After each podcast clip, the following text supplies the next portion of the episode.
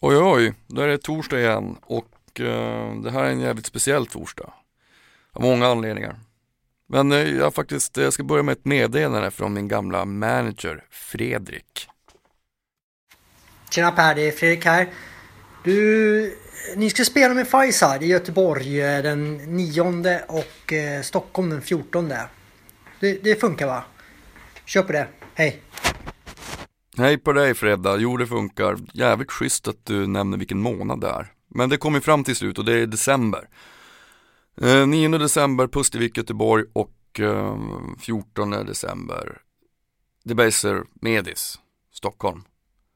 Fan det känns ganska sjukt faktiskt. Vi har ju inte spelat eller umgåtts på typ 12 år.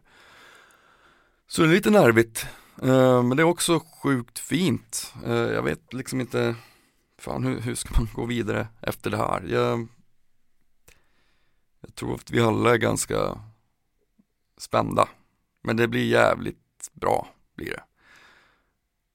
Och nu går jag vidare, för det måste man göra ibland. Och denna torsdag har jag då även Matti Alkberg här på besök. Han är ju poet och musiker, artist.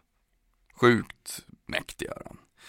Vi pratar om våra gamla band och förstås vi pratar om Fireside, vi pratar om Bergkorten, att alla vill låta som Stevie Nicks.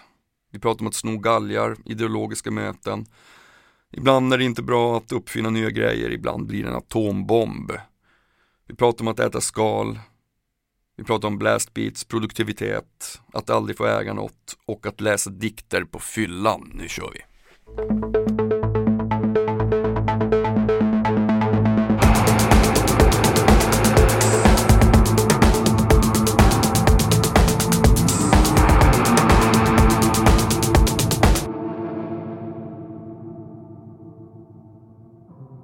Nu har jag rikat upp till dig. Jag ser det.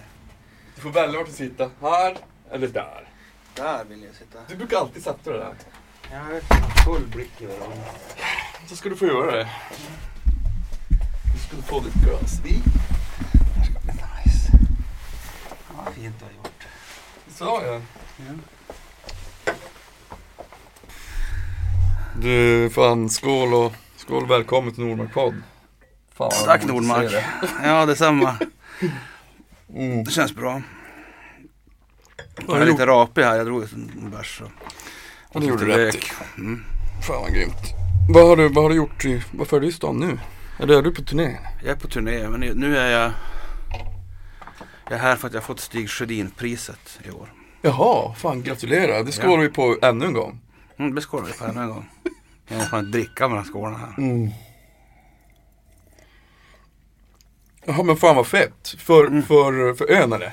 Nej, för tidigare grejer faktiskt. Den hade inte kommit. Jag fick veta det ganska länge sedan att jag skulle få det. Och då hade jag ju inte kommit ännu. Ja. Coolt. Men nu är du på turné liksom? Nu är jag på lång turné. Jag har inte gjort så lång turné sedan 95 egentligen. Men vad fan, du älskar väl att vara på turné?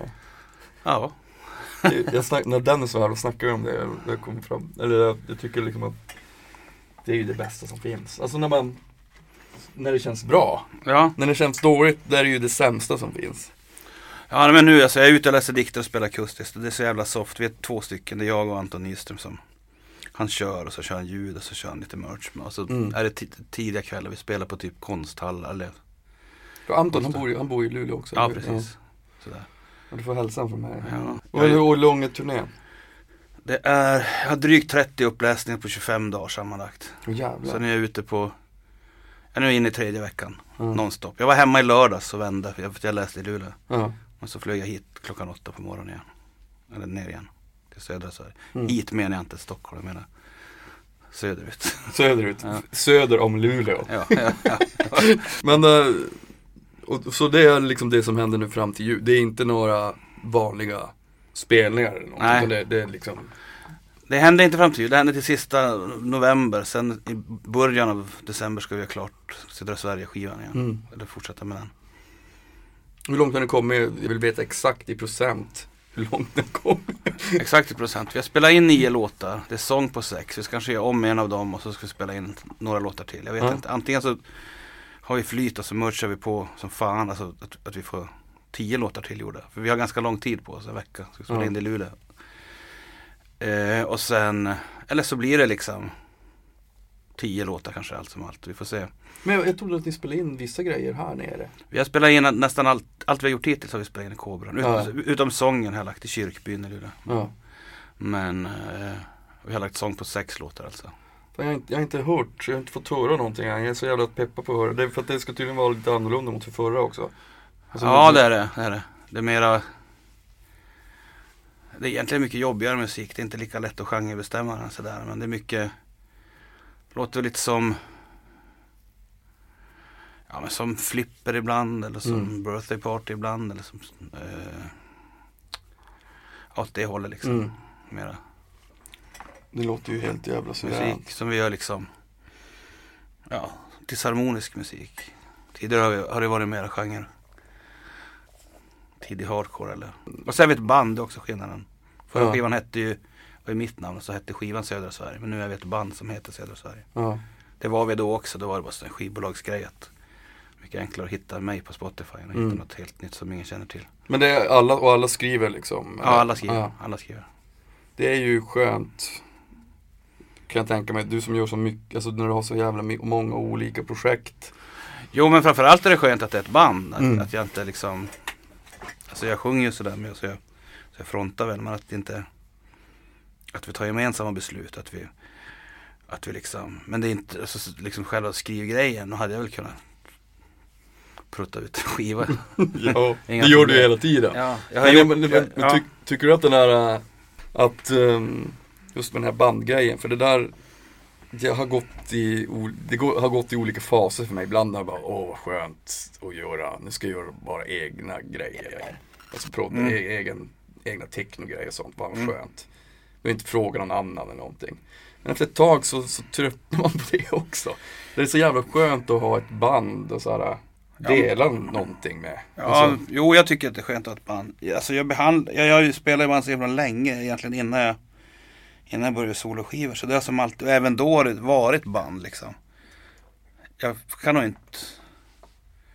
har aldrig liksom gjort något musikaliskt utan att ha liksom en banddynamik. Till och med nu när Anton är med och kör bil bara. Jag spelar akustisk gitarr och det är jag som uppträder varenda kväll. Så är det. Så är det. Jag hoppas i alla fall. Men jag tycker att det är på lika villkor liksom. Att vi hjälper varandra så gott det går liksom.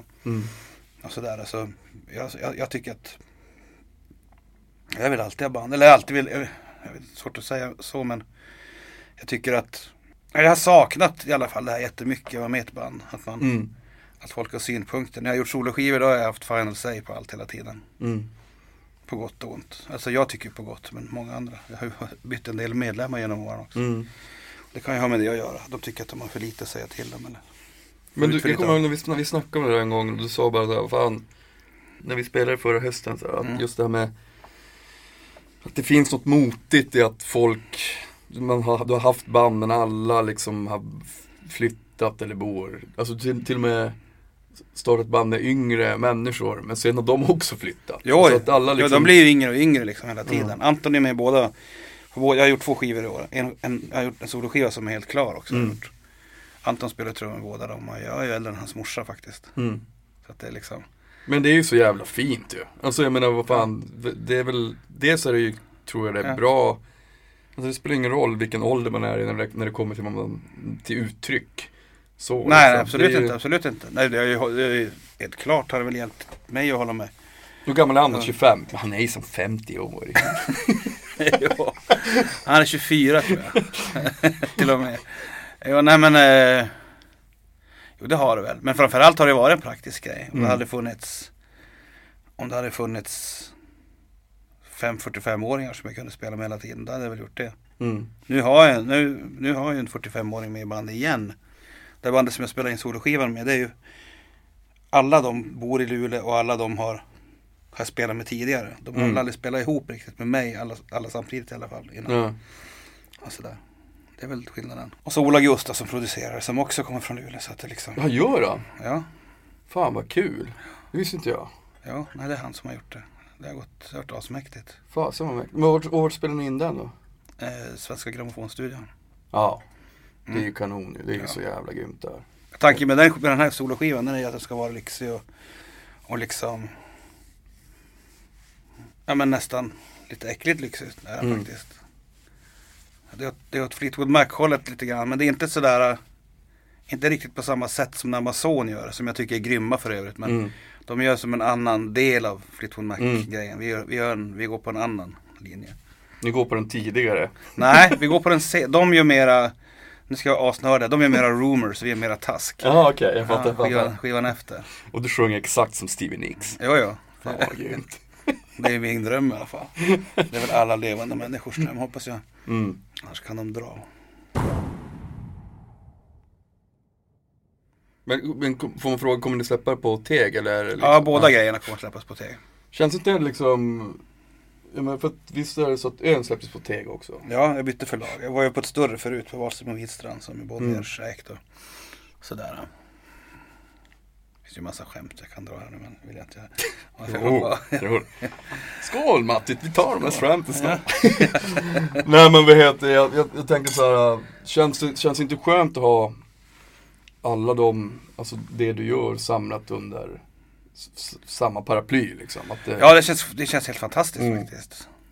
Det är väl Bröderna Tegland är ju de överlägset bästa jag jobbar med hela mitt liv. Det tyckte jag redan, jag har ju spelat med båda två också innan i olika, med Anders i Emma Bede och Jonas i Nerverna då liksom. Och tyckte det då också att de är så himla fina. Människor, och det säger jag inte nu bara för att de är mina liksom direktörer. Jag tycker de är grymma på det de gör och är bra liksom. Ja, men och eldsjälar och gör det av men anledningen till att jag bytte förlag till exempel med boken är för att jag ville turnera. Och Valtström och Wilstrand, även om de är ett jättestort förlag och jättefina människor där också, så har de ingen sån muskel liksom. De kan inte lägga upp en turné, det är inte deras intresse alls. Men nu Anders Teglund, det är han som har liksom satt ihop det här åt mig. Fatta 30 spelningar på en höst i Sverige. Det är ju ganska sjukt egentligen. Det är ju bra alltså. Alltså nu är jag är ute alltså nu drygt 3 veckor nonstop första svängen. Fan vad fett. Och det är ju helt... De har man inte hört talas om sedan 90-talet. Mm. Men ni gjorde väl det, och vi gjorde det, och Bob Hund gjorde det, men sen vet jag inte. Ni gjorde väl liksom den längsta Sverige-turnén, jag tror att vi också gjorde det, den svenska, längsta Sverige-turnén någonsin kändes det. Och så ja, vi gjorde 2 turnéer efter varandra, så var det 30 spelningar i Sverige. Eran var väl ännu längre. Jag kommer ihåg när ni kom hem till oss, du hade väl hoppat över Pita, men ni hade gjort så här mellan Sverige, mellan... Alltså Norrlands inlandet. När vi hade spelat Dorotea och Vilhelmina och sådär. Ja. Och de kom, och så skulle de andra ställa bilen på min gård, och så gick jag ut och så bara kom de in, bilen står där, och så hur har det gått då? Håll käft, du vill inte prata om det. Så gick jag ut i bilen, då var det liksom, jag hade ju ingen isolering i den eller någonting. Nej, det var minus 30 grader. Jag tror liksom. Därifrån Frans fick sin ischias. Ja. Alltså att vi åkte så jävla, det var så jävla kallt. Ja. Jag somnade på en spelning i Dorotea när jag spelade trummor. Jag satt, vet du, man bara, ibland hamnar och så bara frös jag så här. Och alla andra fortsatte att vända dem. Vad fan gör du? Så bara, oj. Ja, men det var liksom, man såg, det var flaskor som hade exploderat i bilen av kylan. Det hängde så här istappar i tak. Jävla risigt. Grymt att ha gjort det nu kanske. Ja, det tycker jag. Jag snackar faktiskt med Pelle om det. Vi ska ju faktiskt spela igen. Jag har hört det. Jag tänkte att du får ta upp det. Men... Och det har ju varit nervöst och sådär. Men också jävligt mäktigt. När vi träffades första gången så... Alla kände sig nervösa. Sådär. På olika plan. Ja. Kristoffer kom. Han hade druckit 2 öl innan. Och var liksom helt... Jag kan ingenting. Jag kommer inte ihåg någonting. Frans var som vanligt. Liksom helt... Pelle var nervös tror jag också. Men... Eller han var nervös. Och så repar vi... Tänkte så här, vi måste ändå testrepa. Och det gick skitbra. Alltså lite, nästan för bra. Så att alla blev så här efteråt. Men ska det vara så där lätt? På något sätt. Alltså du vet, det kändes liksom kul och värdigt på ett sätt som jag inte trodde att det skulle. Alltså, så att man kände sig nästan lite stolt efteråt. Bara, vad fan. Det är coolt så fan. Nu ska vi göra det här. För vi sa det innan. Så här, om vi nu ska göra det så... Då måste det vara på rätt premiss. Alltså vi alla måste vara peppade, annars är det ingen idé. Mm. Alltså man orkar ju inte liksom komma till det programmet som jaha. Det var sur som man gjorde förr. Nej, men det går liksom inte. Då blir det liksom inget. Det måste ju ändå byggas på lusta liksom. Sen är det ju, vi har ju märkt att det blir ganska mycket jobb liksom, men jag tror det blir bra. Ja. Jag såg er den sista spelningen i Sverige i alla fall. Så jag kommer inte ihåg om ni gjorde den före eller efter Japan, men I Luleå. Ja. Pratar med alla enskilt, gjorde jag. Alla pratar skit om alla andra. Så jävla deppigt var det. Och kul för mig som utomstående. Som är känd för att vara med ett dysfunktionellt band. Och så att, jag är inte själv om det i alla fall, kan jag säga.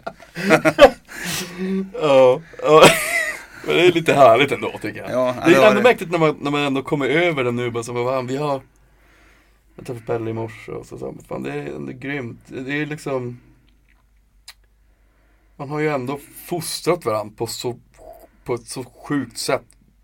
Med tanke på hur många år vi spelar där liksom. Ja, men att ni fortfarande håller på alla. Ja. Och spelar liksom. Jo. Det är inte heller. Fattar det är ju många band som man vet när folk har börjat liksom. Fast ni gör ju också börjar med reklam. Det liksom. Med BQ.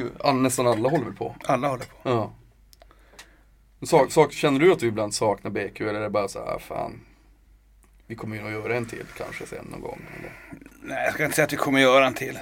Vi funkar inte på det sättet liksom. Men att vi... Just nu tror jag inte det. Men sen kan det väl, sen händer det väl. Det skulle kunna hända att någon ringer och säger det. Ja. Och då är jag väl...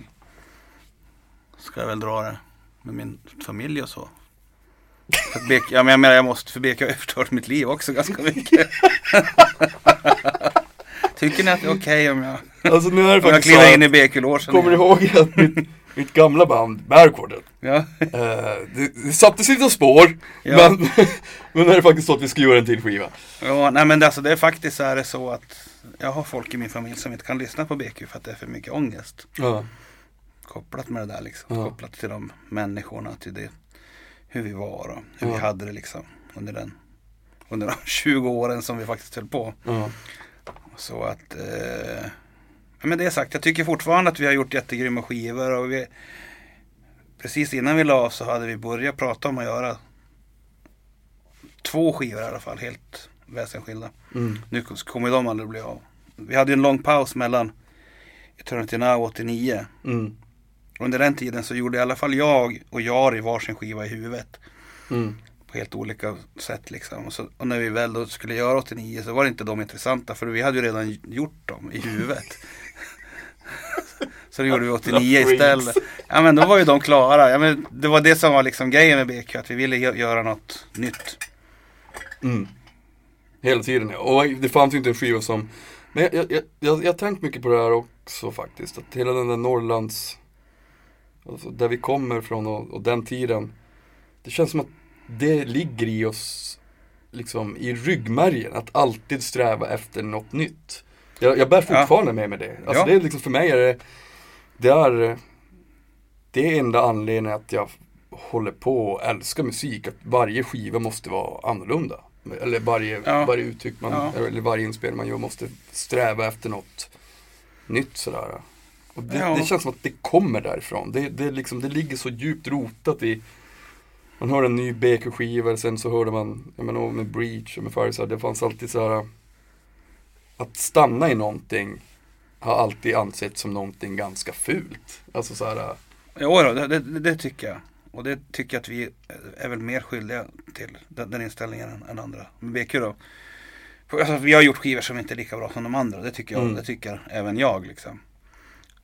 Men sådär... Fast jag tänkte på det nu faktiskt när vi hade en sån här lång körning i veckan. När vi åkte från Linköping till Sundsvall, tror jag väl det var, ja. Och så lyssnade vi på Elite. Mm. Den har man inte lyssnat på sen den kom, eller de åren liksom. Mm. Sådär, ja, den här håller, jag tycker den är grym tycker jag. Den låter ju inte som något annat.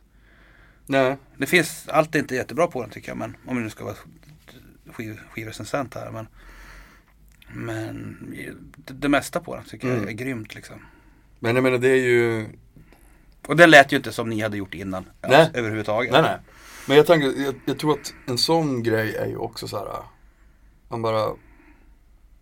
Nu ska man göra en ny skiva. Och att man måste ändå så här, man måste vara beredd på att den kanske inte, ja, det kanske inte blir alltid som man har tänkt. Nej, fast man har ändå liksom gått in med inställningen att göra något helt nytt.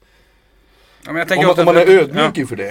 Ja, men jag tänker då är det liksom okej att det inte alltid blir heller som man har tänkt. Och då kan man liksom, det blev bra som fan. Kanske inte riktigt som jag tänkt, men jag gör en ny skiva. Ja, men jag tänker ofta på det. Jag tänker på liksom hur, och nu kommer lite diss här, men det är en kärleksfull diss. Det här med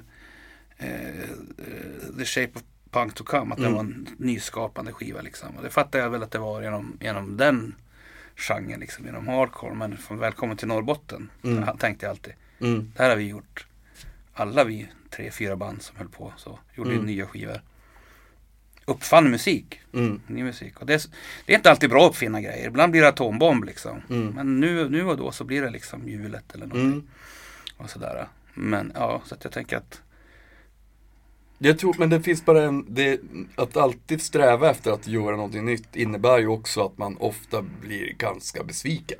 Alltså så här på reaktioner och sådär. Man bara, men det här är så sjukt bra, fattar inte hur grymt det är. Men det är också så här, det har jag också tänkt på. Inte någon jämförelse med det heller, men om man tänker på, om man jämför med film till exempel. Om man tänker att, nu kommer jag inte på någon regissör som gör sådana filmer, men om man tänker att Rambo 1 var bättre än Rambo 2 och Rambo 3 var dålig kanske, alltså sådär. Men om Bergman gör, som har gjort världens bästa filmer, när han gjorde Ormens ägg till exempel, så är det en av världens sämsta filmer. Att man satsar så mycket på en grej, och ibland så blir det jävla, det blir inte ens pannkaka, det blir bara skalen som du måste äta upp liksom. För att man med skalet från äggen kvar. De bara, ja, vad gott. Oj, vad gott. Det är liksom inte riktigt som jag tänkt mig, men ändå pannkaka. Nej, men jag menar, det är ju baksidan av det lite grann, att man satsar man allt och har man ju inget kvar om det går illa heller liksom. Men var det inte, vad heter han, Mike Patton från Sleep? Heter han så? Ja, kanske, jag vet inte. Jag tror han sa så här, när Sleep fanns, han bara, det var inte en jävel som brydde sig. Vi hade en väldigt, väldigt, väldigt kort hype.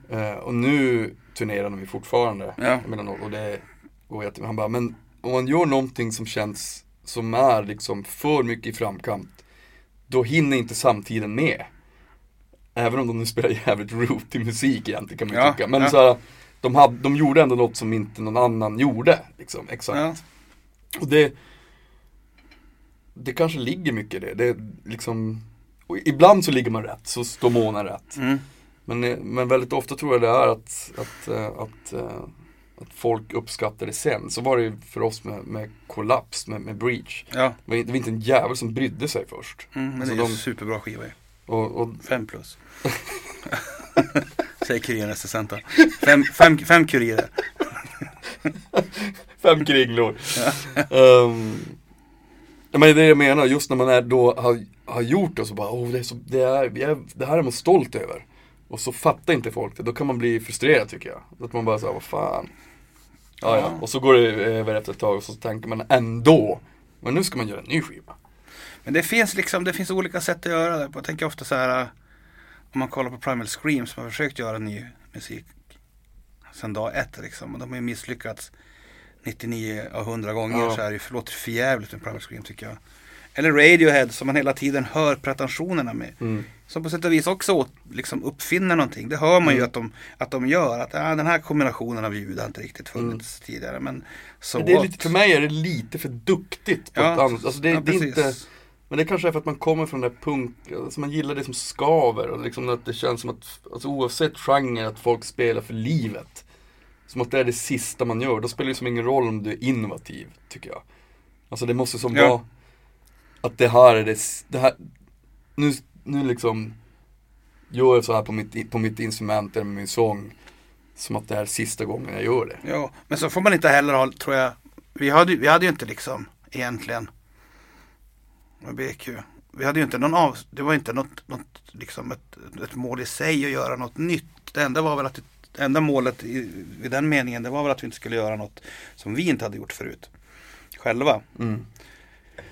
Men liksom, det är väl det med Radiohead, att man hör så mycket att de anstränger sig för att det ska vara nytt Jag bryr mig inte om nytt egentligen. Jag bryr mig om bra liksom. Precis. Ja, men det jag menar med nytt är ju nytt för en själv. Ja, precis. Ja. Men jag tänker att det är också så jävla skrytigt att säga att man tycker att man uppfinner. Jag sa ju det tidigare. Jag ångrar det lite grann direkt nu, känner jag. Ja, men det får du. Men jag fattar vad du menar. Det är inte det. Det är inte att man uppfinner musik igen. Nej. Alltså det är som, jag läste när du skrev om Napalm Death.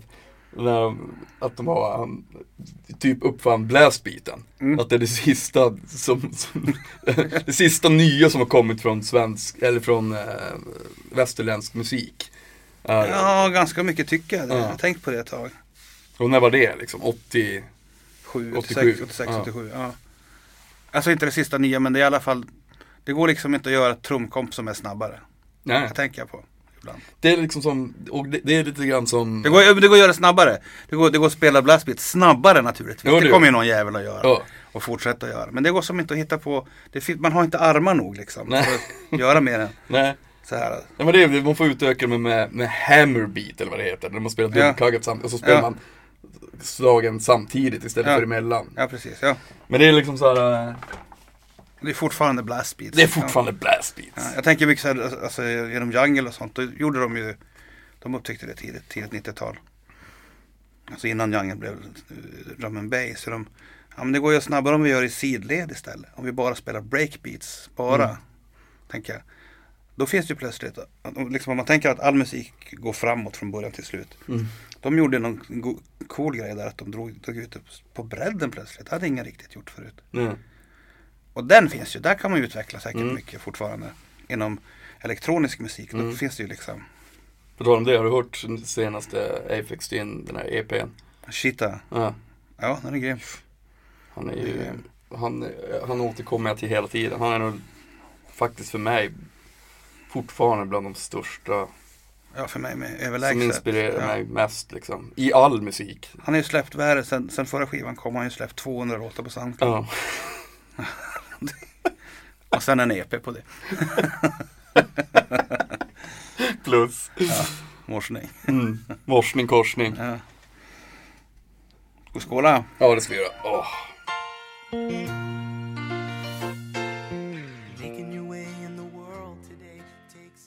Jag och Jari var... Vi kände ju varandra. Han är 2 år yngre, men vi var hängde i samma kretsar eller sådär. Och så kom jag ihåg någon gång vi kom på varandra med att stå och sno någonting på någon bar eller skitkonstiga, typ galgar. Och så fan, vad konstigt. Så drog vi hem till mig. Jag var en av de få, så jag flyttade hemifrån så tidigt. Jag hade lägenhet själv ganska tidigt. Och så satt vi oss med en hel helg. Han stannade kvar hela helgen hos mig och lyssnade på skivor liksom. Och folk kom och gick.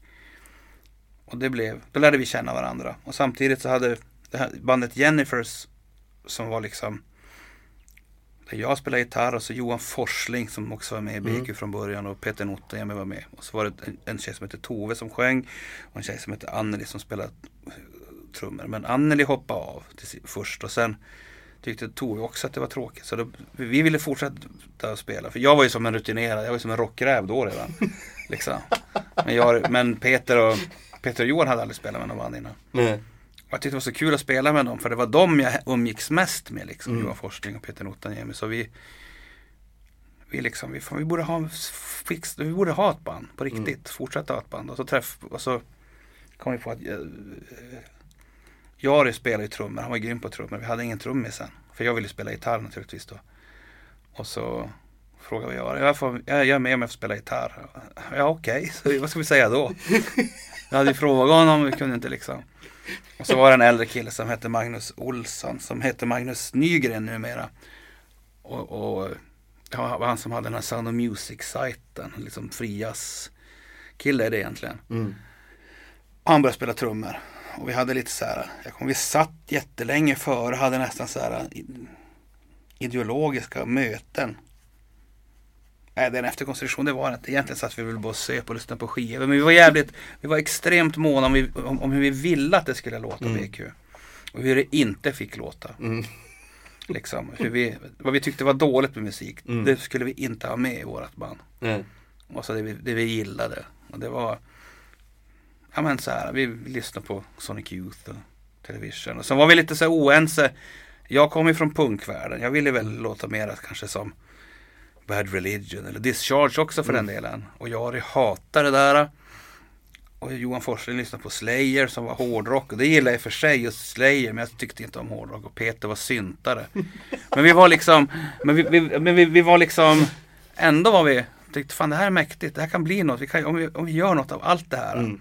Men det innebär också med BQ att vi skalade ju bort en massa influenser. Mm. Jag var ju som en popnörd. Det fick han aldrig med. Från tidiga åren. Och jag kom ju från punken. Det fick jag aldrig med. Vi bara enades på mitten. Och då blir det liksom mer fyrtakt än tvåtakt. Någonstans. Men det är ändå så jävla... Jag tycker det är väldigt, väldigt fint. För det säger ju så sjukt mycket om hur ni... Alltså, absolut kanske inte är nu, men om hur ni var då. Och vilken jävla... Hur det måste påverka. Alltså så här, att det blev BQ. Och så låter det så. Det är ändå något mäktigt. Det är så här, alltså musik... När bra band och sådär, det är ju också individer. Alltså, och möten. Ja. Och clashar. Det är väldigt... Ibland är det svårt att tänka mig att det går att göra bra, vettig musik om man är för... Alltså om man är för homogen. Det handlar om att mötet måste stångas. Ja. Annars blir det liksom inte... Ja, men det var så himla konstigt. För jag minns ju som till exempel att vi var ju lite äldre än de andra. Vi hade liksom... De som var lika gamla som oss, gjorde ju inte alls. De var ju mycket mera trendkänsliga liksom och... Mm. Och sådär, eller ännu värre astråkiga bara liksom, spela bluesrock.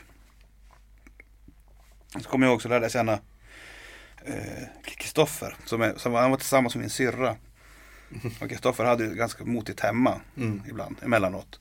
Så han var ofta hos oss på sådana här storhelger och sånt, på jul och sånt. Och hängde till lärare som kände honom, och det var en liten kille, de var ändå 6 år yngre än mig. Och det är ju svinmycket nu. Ja, i den åldern, jag var 20 och de var liksom... Det var ju som för mig när jag började med Fireside, då var jag ju... Ja, men första gången jag var med var ju 16, 17 då. Och då var väl de 20, eller 3 år äldre. Ja. Alltså det är ju stor skillnad. Då ja precis. Då är det jättestor skillnad. Ja. Men jag kommer ihåg att då hade Kristoffer ett band som var Skymback då, som blev super då. Som bestod av folk då från, det vet ju alla kanske, men jag säger det väl i alla fall, alla... Du vet ju, men det här superdong, då blev ju hälften blev Breach och hälften blev Fireside. Men, och de här Skymback då sen, superdong, tyckte de var så jävla mäktiga. Och så, för att jag kände Kristoffer, antar jag att det var i alla fall, så fick vi som vara med i deras gäng på något sätt. liksom. Så vi var ju liksom gamla redan då och konstiga. Även i den lilla scenen. För det här, jag har liksom ingen minne av till exempel Umeå. Alltså jag har ett minne av att jag kommer ihåg Step Forward, så att de var uppe och spelade på någon skatefestival på Hertsön och sånt där liksom. Att jag har sett dem spela.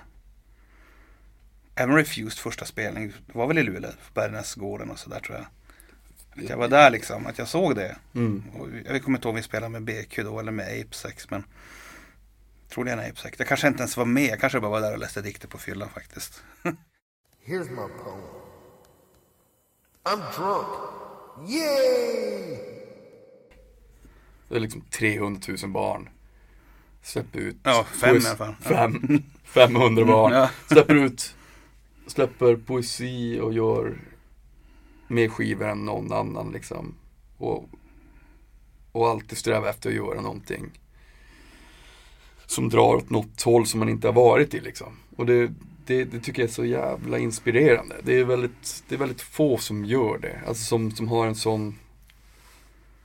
en sån geist liksom. Ja, men det är inte heller så många som har ett sånt liksom, privilegium. Det är jag ju väldigt medveten om också. Att jag faktiskt... Att det är inte bara det. Jag tror fler skulle göra om de hade möjlighet. Jag skulle säga att det är ren tur. Och i många fall kanske rent av opportunism som gör att jag får liksom, jo, men intervjuet liksom. Fast jag menar, det finns ju ett, jag tror också att det finns ju så här, man ska vara tacksam. Jag är jättetacksam över att jag har det här och att jag kan också göra min musik. Ja. Det är helt fantastiskt. Ja. Men jag tror samtidigt att det är liksom inte för att göra det speciellt alls, men jag tror att det är väldigt många som det innebär en massa hustling. Alltså man måste så här ge upp är fel ord. Det låter ju som sagt negativt. Men jag tycker ju för att det är lite så. Det finns ju så saker man inte kan göra för att man har valt den här vägen. Och gilla och älska det. Det kanske också är någon slags egocentrisk sida igen som tycker att det är viktigare än något annat. Jo, nej, men visst, så är det. Jag kommer aldrig inte under min livstid i alla fall, höll på att säga, men jag kommer aldrig få äga något. Jag kommer aldrig få låna några pengar till exempel. Nej. Det har jag gett upp för länge sedan, om man säger, utan att gå in på för mycket detaljer. Liksom. Och så. Men jag tycker, alltså jag tror av hela mitt hjärta att de flesta är ungefär lika produktiva. Bara att de lägger det på annat liksom. Jo. De lägger det på annat. De gör liksom,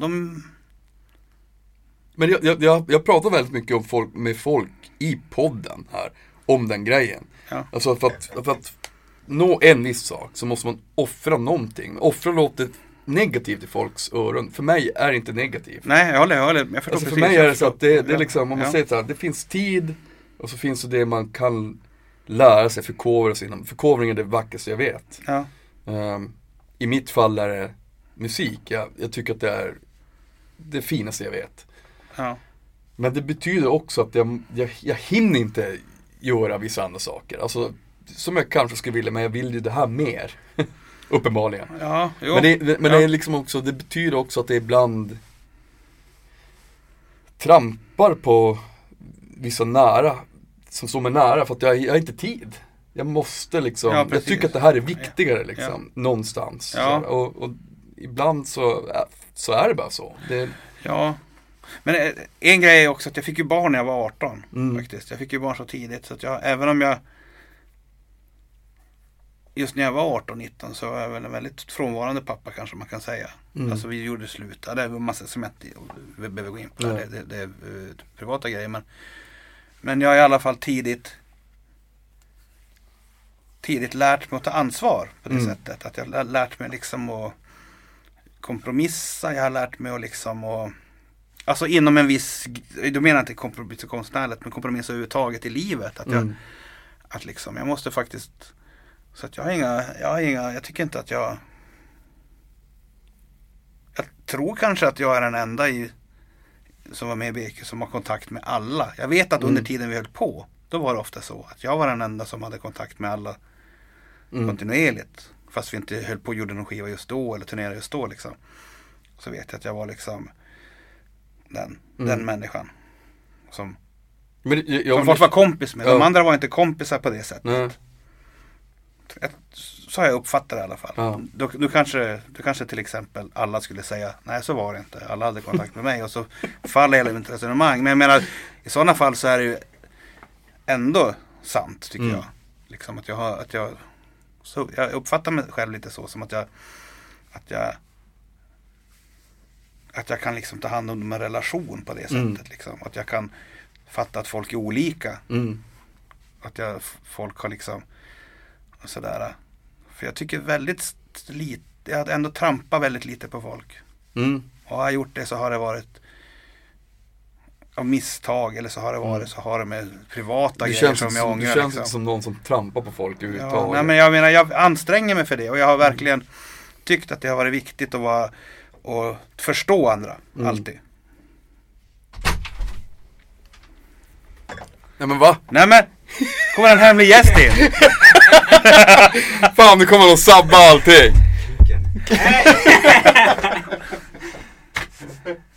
Hallå, men vad fan?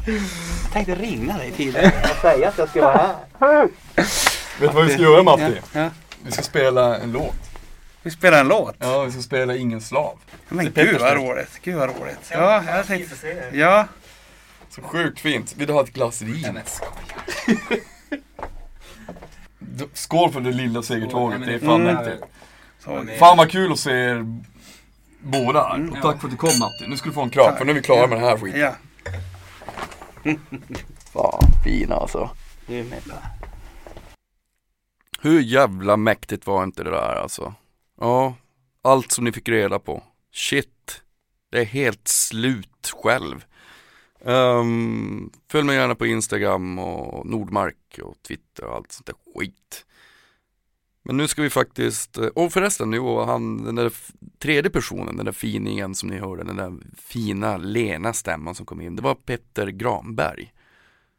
Otroligt mäktig person också. Han tycker jag väldigt, väldigt mycket om. Och vi framför faktiskt en låt med Matti då, som sagt, som heter Ingen slav här. Live i Nordmarkpodd. Hej då!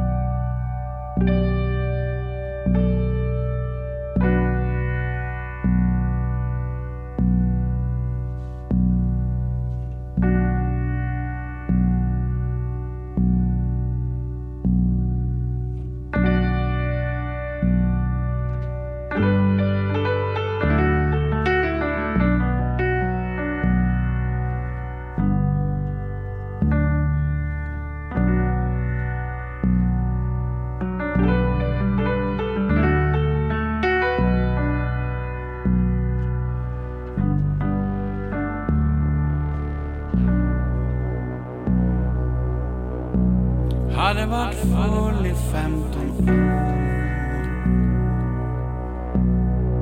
då ringde telefonen. Det är knappt jag kommer ihåg det. Ja, men varken sämre eller bättre.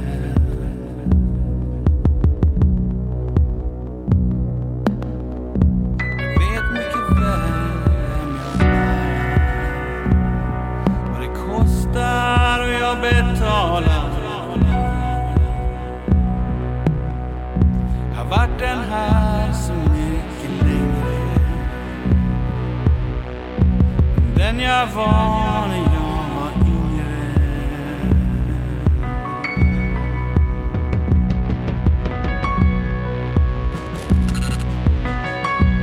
Men i alla fall ringde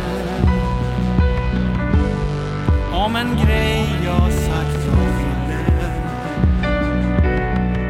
På fyllan så jag hade glömt. Men jag tänkte, vad fan jag gör det.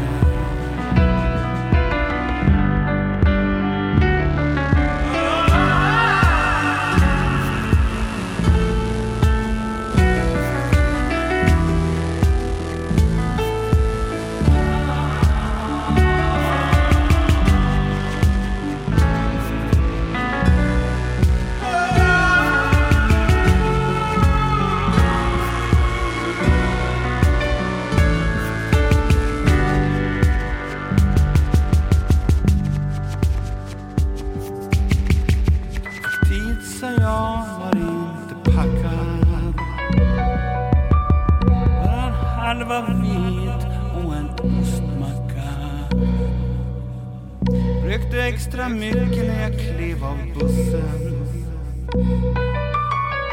Ingen litar på eukalyptuslukten.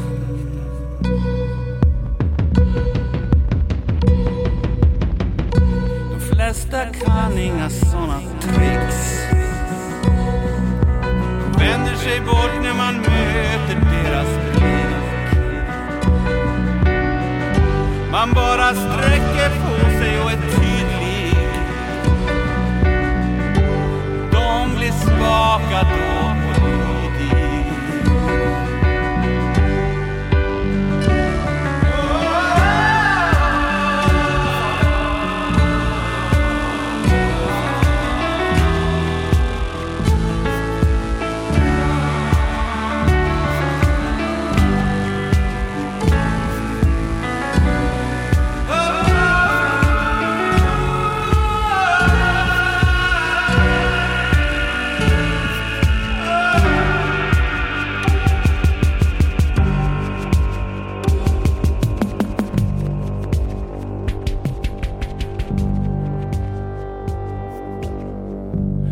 Vem vill slava ont för slavar?